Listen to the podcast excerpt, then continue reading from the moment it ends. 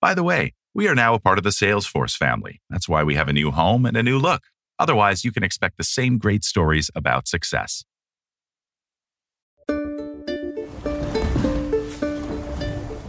If it seems like the world is kicking you to the sidelines, Continue. it can feel like the answer is to either knuckle under or push back.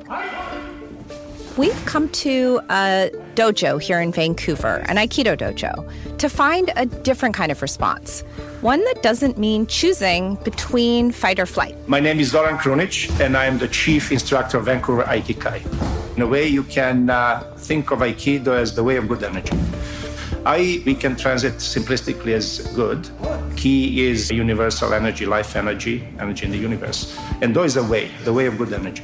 So in Aikido, uh, we do not have uh, competition. And I think uh, this is a great thing.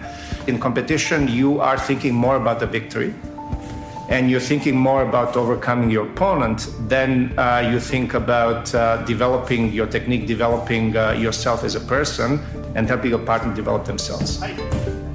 Head on conflict isn't the only way to deal with obstacles. It's often a lot more effective to focus on understanding yourself and seeing what other pathways that understanding can open. Or, in the words of the founder of Aikido, Morihei Ueshiba, The greatest victory is the victory over oneself.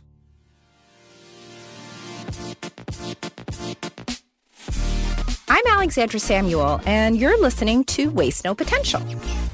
Today, I want to talk about what seriously matters fitting in. The older we get, the more we can see that fitting in is not just a trap, but often the very enemy of success. But there are so many pressures for conformity, so many signals about how we're supposed to look, how we're supposed to live, even what we're supposed to drive. It's one thing to recognize that fitting in is just not what it's cracked up to be. It's another thing to embrace and really live the three words that will help you find a more meaningful, lasting path to success. Don't fit in. So that's what we're going to talk about today. How to give up on that urge, you know, that pressure to fit in. And then what happens when you finally do. There's no better illustration of that power than Gavin Armstrong. He's CEO and founder of the Lucky Ironfish Enterprise. His company is focused on solving a huge, widespread threat to human health and doing it with a simple solution. It's a three inch iron fish that you just drop into any hot liquid meal, and it gives you a much needed source of iron. I'll let Gavin explain later on why that is such a powerful tool. But right now, I want to focus on one thing. In Gavin's story, we're going to learn about how one moment fundamentally changed the way he viewed his own identity and how that one change allowed him to make a much bigger impact on the world. But like most of us, he began his journey thinking he had to fit in if he wanted to do well in life.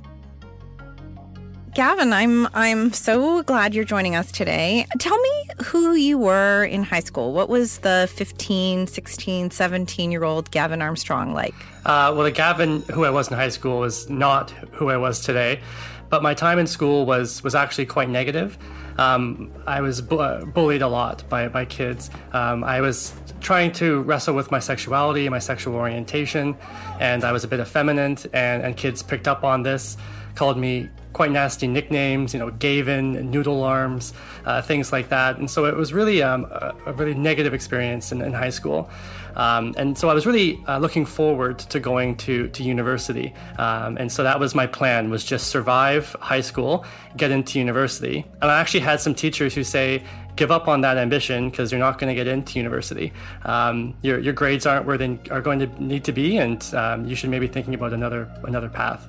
I wanted to go into finance and banking because I thought that if I could make a lot of money and, and live that Bay Street life, um, maybe come back to a, a, high school reunion in a fancy suit in a fancy car, I could prove to all these people um, that I did something with my life. And, and I think actually the experiences I had in high school made me feel quite worthless. And I thought if I could have worth, like actual financial worth, uh, I would put value to myself. The problem was I, I hated what I was doing. I wasn't passionate about it, and my grades were suffering because of it. And I was actually at risk of, of flunking out of university. Um, and so it, I was really concerned. But I found a course uh, that was called Politics, Science, and the Environment. And it was a course that completely changed my life. So tell me about the course.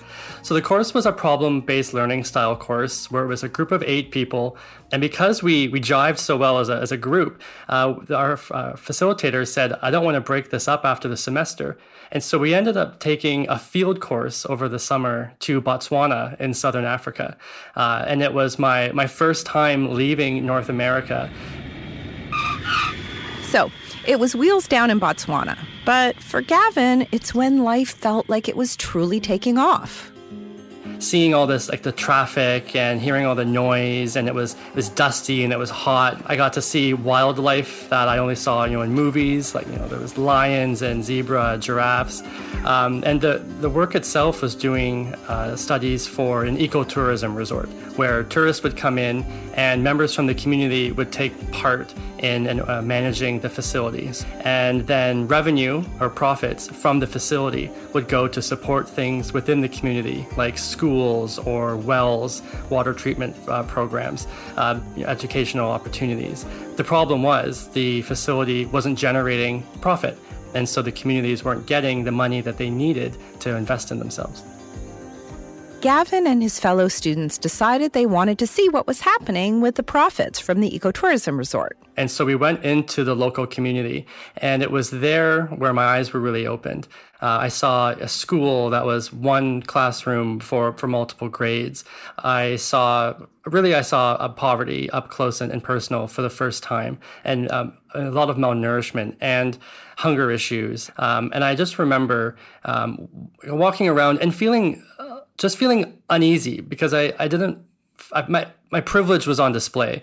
Um, and I just realized like, I, I don't really know what to do. I don't know how to process what I'm seeing. Um, so I, I paid attention to what was going on. We went into a school and, you know, we got to um, engage with the kids and, and, seeing, you know, the laughter and the smiles of the kids and just being able to, to see like such innocent, innocent joy when right outside, you know that there was suffering happening. We knew that this uh, facility wasn't generating the profits it needed. We knew there were food shortages. We knew the water supply needed um, better filtration, and and so it was. I just felt on that I, I didn't know where what to do. I didn't know what to do with what I was seeing. On the flight back. I realized that I was on such a selfish trajectory to prove to a bunch of bullies who I'll probably never see again something about myself when this type of need exists in the world. And I knew I still had a passion for business. I knew that I could use business as a force for good. He started to toss away that rigid concept of himself and found his own hidden passion. He just needed one further push to go beyond his original vision. At this point, I want to bring in someone else, Zoran Krunic. He's the customer success architect at Traction on Demand, but you remember him from earlier in our episode. Remember this? Like Gavin, Zoran knows the potential that opens up when you let go of fitting in and instead live as your full self. So, you know, how would you say you are, you know, different from, let's call it the median tractionite?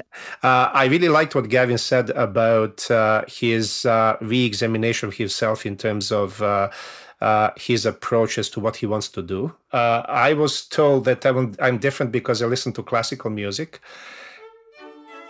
He's a philosophy lover and a numbers guy. There was a math head in school, but then uh, I studied philosophy. So, and the man knows a seriously impressive number of languages. Don't laugh, please. And so I learned French to read a particular writer in French, and I learned German because I wanted to read German philosophers in the original. I picked up Russian because I was in Russia. I picked Italian because I was doing. Then there's one more obvious difference. As you know, I do martial arts. I teach Aikido. I haven't uh, uh, heard of anybody at Traction do that. So, Zoran came to work at Traction on Demand feeling like he was a bit different from the young vibe there.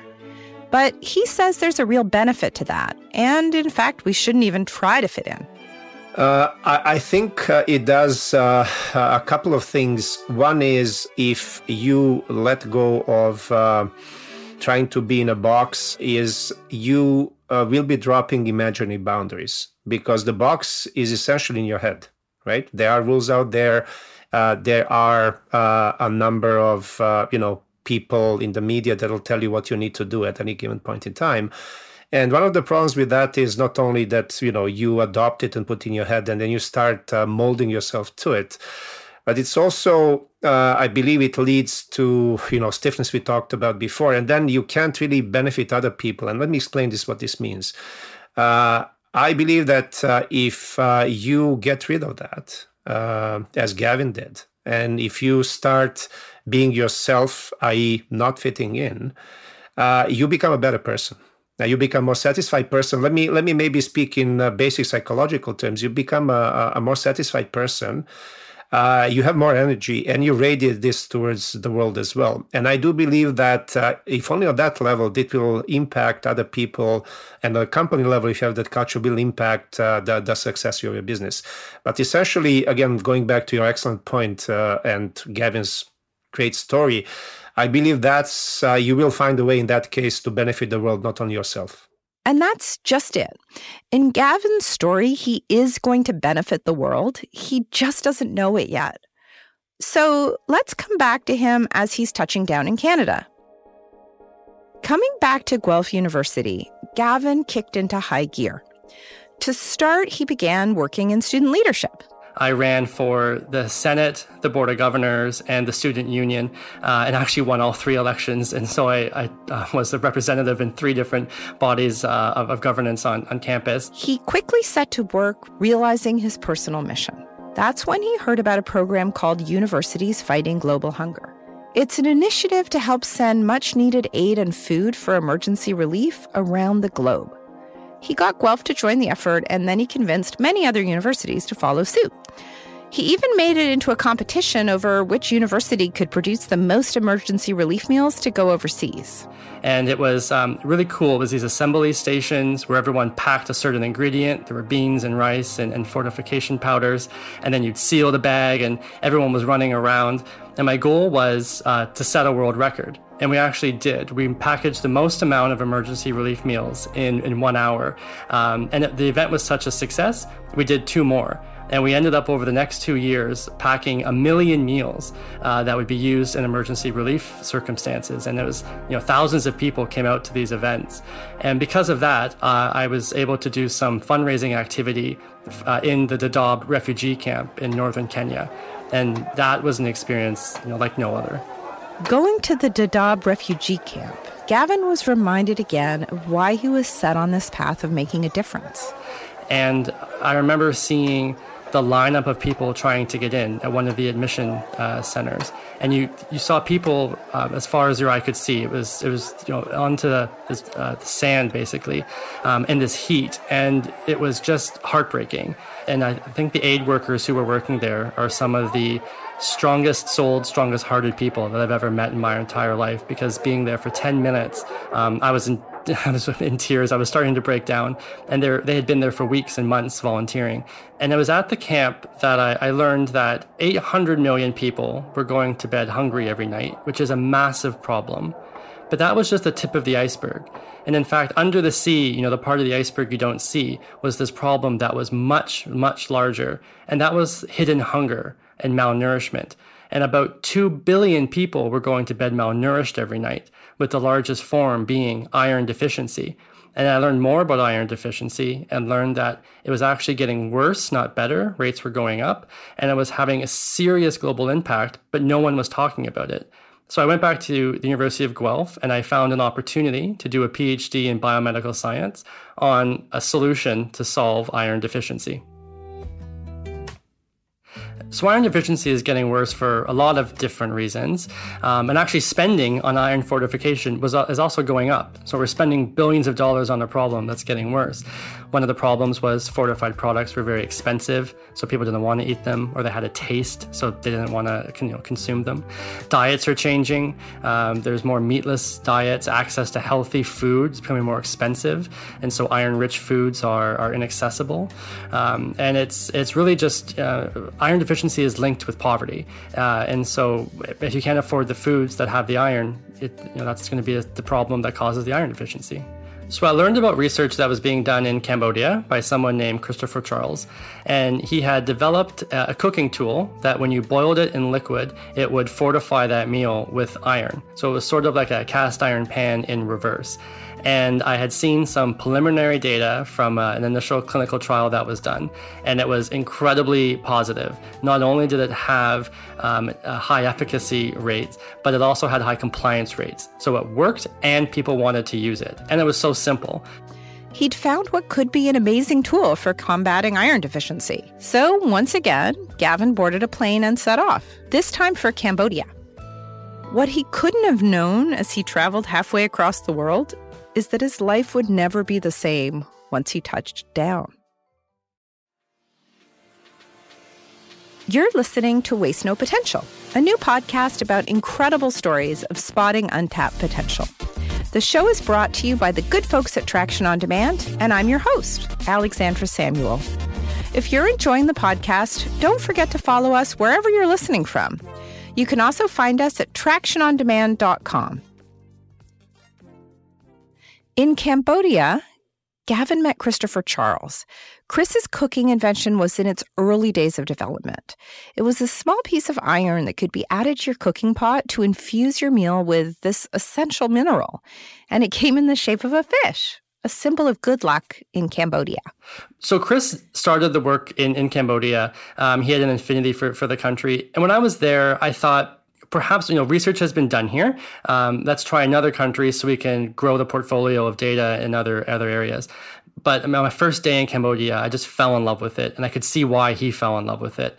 Um, it was everything from just the the hustle on the street, the busyness, the people are so kind, the smiles, the food is incredible, um, and I just thought, you know what? And after learning about the history too and the need that the country had, I, I just said this this is where we have to continue. I want to continue to build the foundation of the product here. Gavin was in unfamiliar territory, but at this point, he's slowly realizing something.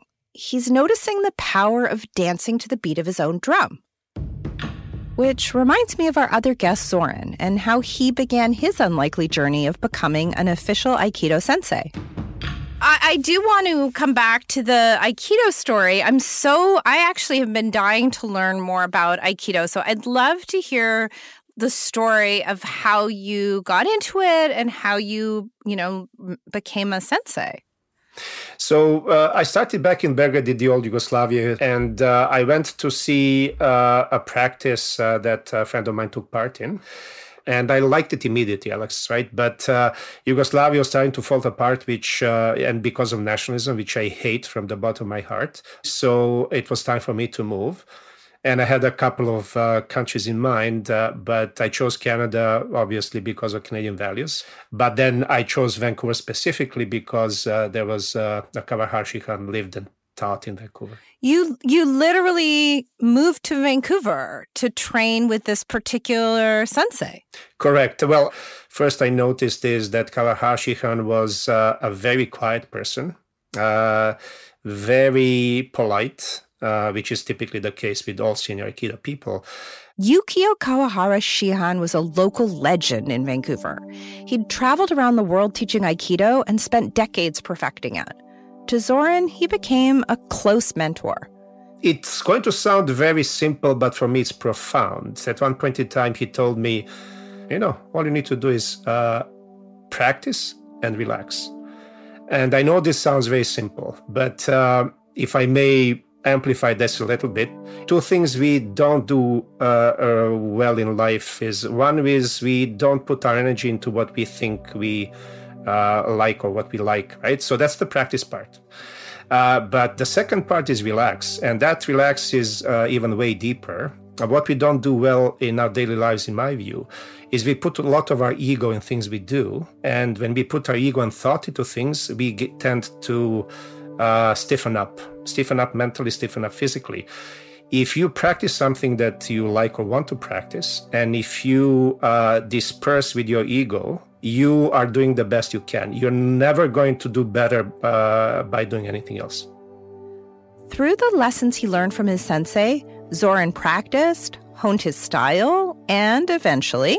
Kawahashi uh, asked me to take on uh, one of the dojos here. And then after that, which is a huge honor, he asked me to take over his main dojo, uh, original dojo here in Vancouver. When I say, you know, I don't necessarily want to fit in, uh, this is from the standpoint of doing what is right, doing what is needed, right? So if you think about this in our professional lives, mine at least, is uh, you look after an area that is not a sort of a beaten path often, right? So that's how I think about it, right? So from that perspective, I don't want to be in a box if that's going to mean that uh, I won't be able to satisfy the client, uh, satisfy our own team, connect people across the board, which I do as part of my job. Uh, again, going back to Aikido, so yes, Aikido has influenced uh, how I deal uh, with my work, right? It is uh, making sure that you do not have a collision with your opponent, but you use uh, that person's energy and your energy to get to a situation that uh, basically ends the violence, right? That means that we fit, right? You fit your opponent. And that's correct. However, if you think about this in wider terms, you don't fit. And why you don't fit is that you do not conform to any preconceived idea or what kind of response you would have to the situation. The situation itself dictates how you uh, react, not any preconceived rule. And that's what I've taken into my professional life as well. What Zoran's getting at here really speaks to what's so limiting about trying to fit in. It's like you're constantly fighting an invisible opponent, this other imaginary version of yourself who conforms to all of those external expectations. Everything you have to offer, the energy you could bring to your life, your work, the world, it goes into that internal wrestling match. You react to expectations instead of harnessing your deep internal momentum. But like Aikido, instead of fighting, attacking, reacting, we can take all of those incoming pressures and transform them into momentum. Momentum that is guided by our own internal voice. What I think of as that deep inner purpose. The power of following that purpose, we can see it in how Gavin decides to capitalize on what makes him and the lucky iron fish unique. When I was trying to develop the business model in Cambodia, we were hitting a lot of problems. Uh, I had spent some some money, some grant money I, I had received on developing basically a traveling roadshow and we bought a, tuk tuk, which is you know a three wheeler with a little trailer on it with our logo, and we had a mascot, which was a walking fish uh, within like a chef's costume, and we'd go into communities uh, with a jingle that was basically to the chicken dance uh, uh, tune, and we would go into these communities and do these workshops and talk about iron deficiency, and we would do a cooking a demonstration with the fish, have people use it, and we would tell them that you know this will help with those problems you're experiencing, and everyone loved it but they didn't want to buy it. They, didn't trust us, and where was the government approval? Why didn't the government buy it for us? And so the people we were really struggling to make that model sustainable. At the same time, I had uh, requirements for my degree to uh, present the data. So I was presenting data at conferences and, and talking about the product. And every time I would do that, I would have a lineup of people after my session saying, I have iron deficiency. Can I buy one for myself? And it didn't matter what country I was in. And that's when I realized that you know iron deficiency is this massive global problem. That means there's a, a massive global demand for it. And so pivoted the business model to sell it online, and a portion of each sale would go to uh, towards uh, providing fish for free to families in need. At start in Cambodia, but now around the world. This was the early days of e commerce. Companies were still trying to figure out how to effectively sell products online. But as it would turn out, that was just the boost the lucky iron fish needed it was my first time starting an e-commerce business. I started it in my basement. Uh, we had a very cheap website, and I would basically I'd have to go to Cambodia a lot to, to oversee the trial and, and do some business aspects there. And I basically bring, you know, a suitcase full of a fish home or we would have fish mailed to us. Um, cause we weren't selling very many. It was like, you know, 10 here, 20 there kind of thing. So it wasn't actually generating any kind of revenue that would make this sustainable. And then I remember waking up on the uh, Sunday of the May 2 4 long weekend, and my email inbox was just overflowing. and I had all these missed calls from uh, someone that was working with me, uh, and I thought we'd been hacked. I thought there was some emergency, and I called her, and she said something's happened. And I said, "What?" she's like, "We have." Way too many sales. Uh, and we, we realized that the BBC had run an article about us. And so suddenly the story that was from conferences and some from local newspapers hit the BBC. And that's where we had thousands and thousands and thousands of orders to fulfill. But we thought, okay, we got to fix this. And then now we know we have a winner here. Um, and then from there, we had people like Oprah say it was off the hook in one of the O Magazine uh, features. Um, I was able to, to share the stage uh, with Bill Clinton and, and, Chelsea Clinton and hold up the fish and talk about it at a, a Clinton uh, uh University event. So I had uh, been asked to go on Dragon's Den uh, for a few years in, in, a row, and I'd always been in Cambodia. And finally, I got the, a call saying, "Do you want to audition?" And I was in uh, Canada, so I said, "Absolutely, I want to go on Dragon's Den." I was terrified of making a mistake, uh, becoming a meme, uh, you know, just really embarrassing myself. Um, but ended up having uh, very supportive comments from the Dragons and ended up getting an investment, actually a bit of a bidding war on an investment one of the the most incredible parts of the job uh, was being able to actually hear about the impact that it would have. One of the stories that I always think about is in uh, Guatemala, and I heard there was a mother who said, you know, I could never walk my daughter to school. I couldn't get out of bed. I was dizzy. I was tired. And after using this product, I can finally walk her to school every morning. And apparently she had, tears in her eyes. And it, it's stories like that that remind you that you can get really focused on the data and all the macro level impact, but you really have to think about the individual impact you're having as well. Since then, Gavin's received all kinds of accolades, from being awarded Small Business Leader of the Year from the Canadian Gay and Lesbian Chamber of Commerce, to winning the Best Overall Award from B Corp, to appearing as a Forbes 30 Under 30, and more. I mean, there's been so much recognition for the business and for you personally. You know, is that what you would want to go back and tell that you know, high school Gavin about when he was having those tough, tough times um, and, and getting bullied and, and pushed around because he didn't fit in? If I went back in time and told grade 11 Gavin that he'd have a PhD, uh, be the CEO of an international social enterprise, and be a Forbes 30 under 30 who was on Dragon's Den, I would say, You're lying. And who are you? Um, because I absolutely couldn't believe it. I mean, I woke up every morning feeling worthless and, and despondent. I was, I, I struggled with suicide.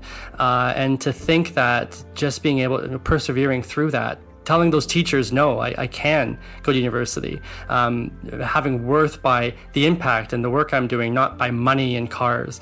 Um, I mean, it, it's just, I wish I could, I wish I could go back in time, honestly, to say that because could have made life a lot easier. But at the same time, it's been motivation for me um, to always never give up and, and, never take no for an answer. Um, I think that the you know the trauma I experienced in high school has been fuel that's gotten me this far. So, what what advice would you give to other young people who feel like they don't fit in and wonder if they're ever going to find a, a way to make a contribution? We're always looking for for complicated answers, and and sometimes solutions have been done for generations, and so it's well that just has to be the way it is. Um, and honestly, we need to change things up, and, and so it's okay to think about innovation, and it's okay for ideas to be simple. I think when we look at the problems the world is facing, it's very easy to feel um, like it's too daunting and that we're screwed.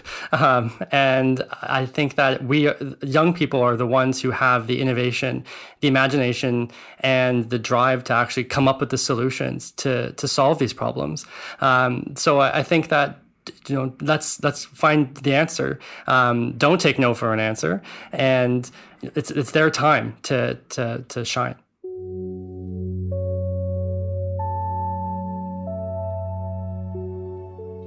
So many of us go through a period of life where it feels like all that matters is fitting in. When the things that make us different from other people are the things we hate most about ourselves. But we don't have to get stuck there. Just like Gavin, we can find the ways that not fitting in can work to our advantage. After all, it's all the ways we're different from other people that mean we also have something unique to offer. Your strange choice of words, your quirky sense of humor, your unexpected approach to solving problems. They're all clues about where you have some special perspective that the world really needs. So please don't fit in and let that decision unleash your full potential. Today, my guests have been Gavin Armstrong, founder of Lucky Ironfish Enterprise, as well as Zoran Krunic, customer success architect at Traction on Demand. I've been so pleased to have them both, and I hope you've enjoyed the journey with them. I'm Alexandra Samuel, and this is Waste No Potential, brought to you by Traction on Demand with production support from Jar Audio. This is a show about success stories, but let's be honest, life isn't always a string of victories. Sometimes we make mistakes, even lose what feels like everything. We collect scars in those moments, and it takes bravery to pick ourselves up and carry on. Join us next time when we're going to hear the story of Lillian Umurunji Jung from Mumgri on how those scars can be the very thing we need to spot our own potential. Follow us on Spotify, Apple Podcasts, or wherever you get your shows. Until then, thanks for listening.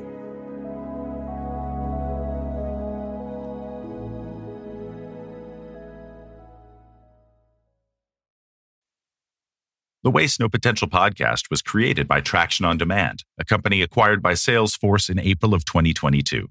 All Waste No Potential podcasts can now be found at salesforce.com slash resources slash podcasts.